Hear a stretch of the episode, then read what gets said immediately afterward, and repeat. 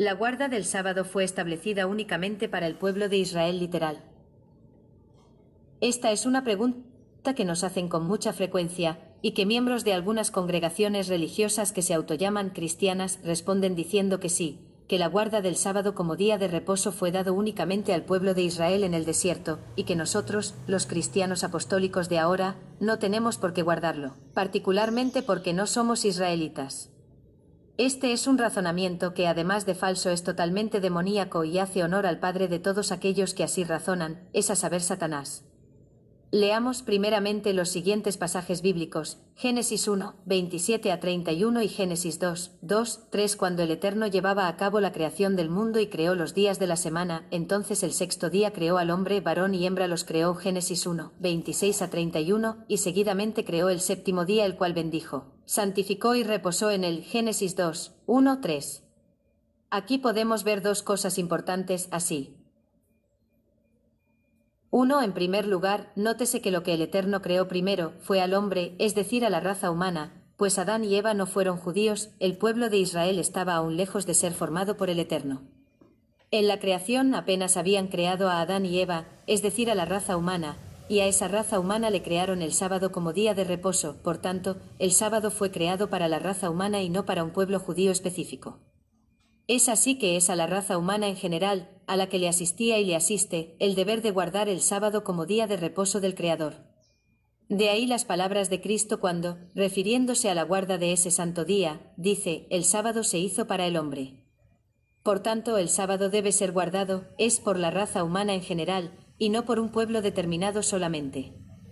2. Por otro lado, cuando el Eterno creó el séptimo día de la semana, es decir, el sábado.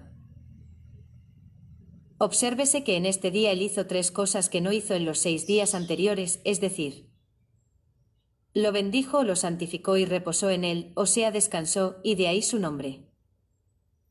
Éxodo 31, 16, 17 De acuerdo a este pasaje bíblico, el sábado fue dado como señal entre el Eterno y el pueblo de Israel, como ya lo estudiamos arriba, pero fue únicamente para el pueblo de Israel literal. Muchos dicen que sí, que la guarda del sábado como día de reposo fue dado únicamente al pueblo literal de Israel en el desierto, y que nosotros, los cristianos apostólicos, no tenemos por qué guardarlo particularmente porque no somos israelitas. Veamos si esto es cierto. Leamos lo que nos enseñan en Romanos 9, 6 a 8, así, no que la palabra de Dios haya fallado, porque no todos los que descienden de Israel son israelitas, ni por ser descendientes de Abraham son todos hijos, sino, en Isaac te será llamada descendencia. Esto es, no los que son hijos según la carne son los hijos de Dios, sino que los que son hijos según la promesa son contados como descendientes. Traducción, Biblia, versión Reina Valera 1960. Ahora veamos cómo la Biblia, versión Dios habla hoy, traduce el anterior pasaje bíblico, pero no es que las promesas de Dios a Israel hayan perdido su validez, más bien es que no todos los descendientes de Israel son verdadero pueblo de Israel. No todos los descendientes de Abraham son verdaderamente sus hijos, sino que Dios le había dicho, tu descendencia vendrá por medio de Isaac. Esto nos da a entender que nadie es hijo de Dios solamente por pertenecer a cierta raza, al contrario, solo a quienes son hijos en cumplimiento de la promesa de Dios se les considera verdaderos descendientes. Como podemos ver, no por pertenecer al pueblo de Israel literal se considerará ser miembro del pueblo de Elohim, porque la condición para pertenecer al pueblo del Eterno en la tierra no es ser judío biológico, es decir, descendiente directo de sangre de Abraham o de Isaac, no. Para ser considerado israelita es menester ser hijos de la promesa, y la promesa desciende directamente de Isaac, cual es Yahshua el Cristo, nuestro Mesías. Por tanto, para poder ser un verdadero israelita, es menester creer en esa promesa salvadora. Quien no crea en la promesa, aunque sea israelita de sangre, no es considerado miembros del pueblo de Cristo en la tierra. Por eso la inspiración nos enseña que no todos los descendientes de Israel son verdadero pueblo de Israel. No todos los descendientes de Abraham son verdaderamente sus hijos, sino que los que son hijos según la promesa son contados como descendientes, es decir, considerados como pueblo de Israel, o sea, como verdaderos israelitas como israelitas espirituales, como pueblo de Cristo. De esta enseñanza se desprenden las importantísimas palabras del apóstol Pablo cuando dirigiéndose a los miembros de la iglesia de Galeisia, que no eran judíos, les dice, así que hermanos, nosotros como Isaac somos hijos de la promesa. Cuando aquí el apóstol usa las expresiones, así que hermanos, se está refiriendo indiscutiblemente a los Gálatas, que no eran judíos, y cuando emplea la palabra nosotros, se está refiriendo a él que era judíos, y a los demás cristianos, formados también por judíos conversos y no judíos también conversos de las otras iglesias cristianas, por tanto, a todo ese conjunto de cristianos, judíos y no judíos, es a lo que el apóstol está considerando como hermanos en la fe e hijos del Eterno cuando dice de ellos, somos hijos de la promesa.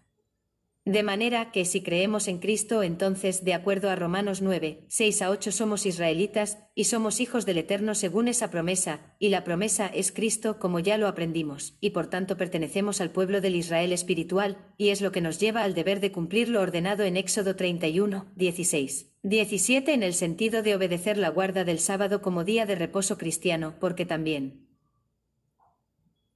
este día santo es señal nuestra que nos identifica como miembros de ese pueblo.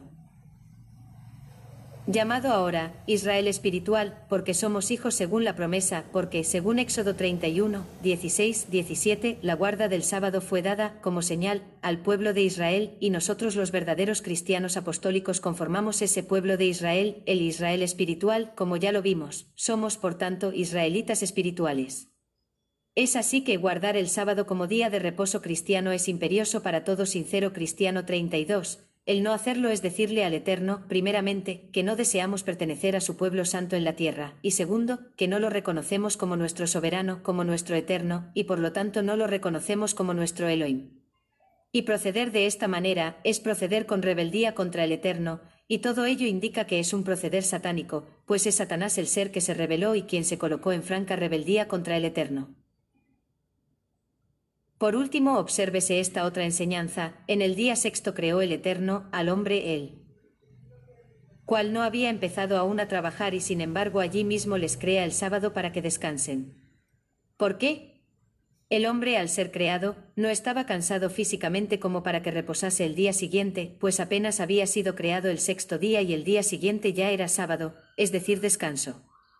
La razón es que el Eterno le dio a Adán y Eva el sábado, ese séptimo día de la creación, no para que descansase físicamente, sino para que le sirviera como señal de que eran su pueblo santo en la tierra y el su eterno. De todo lo anterior se desprende la enseñanza de que el sábado ciertamente es el sello del Eterno.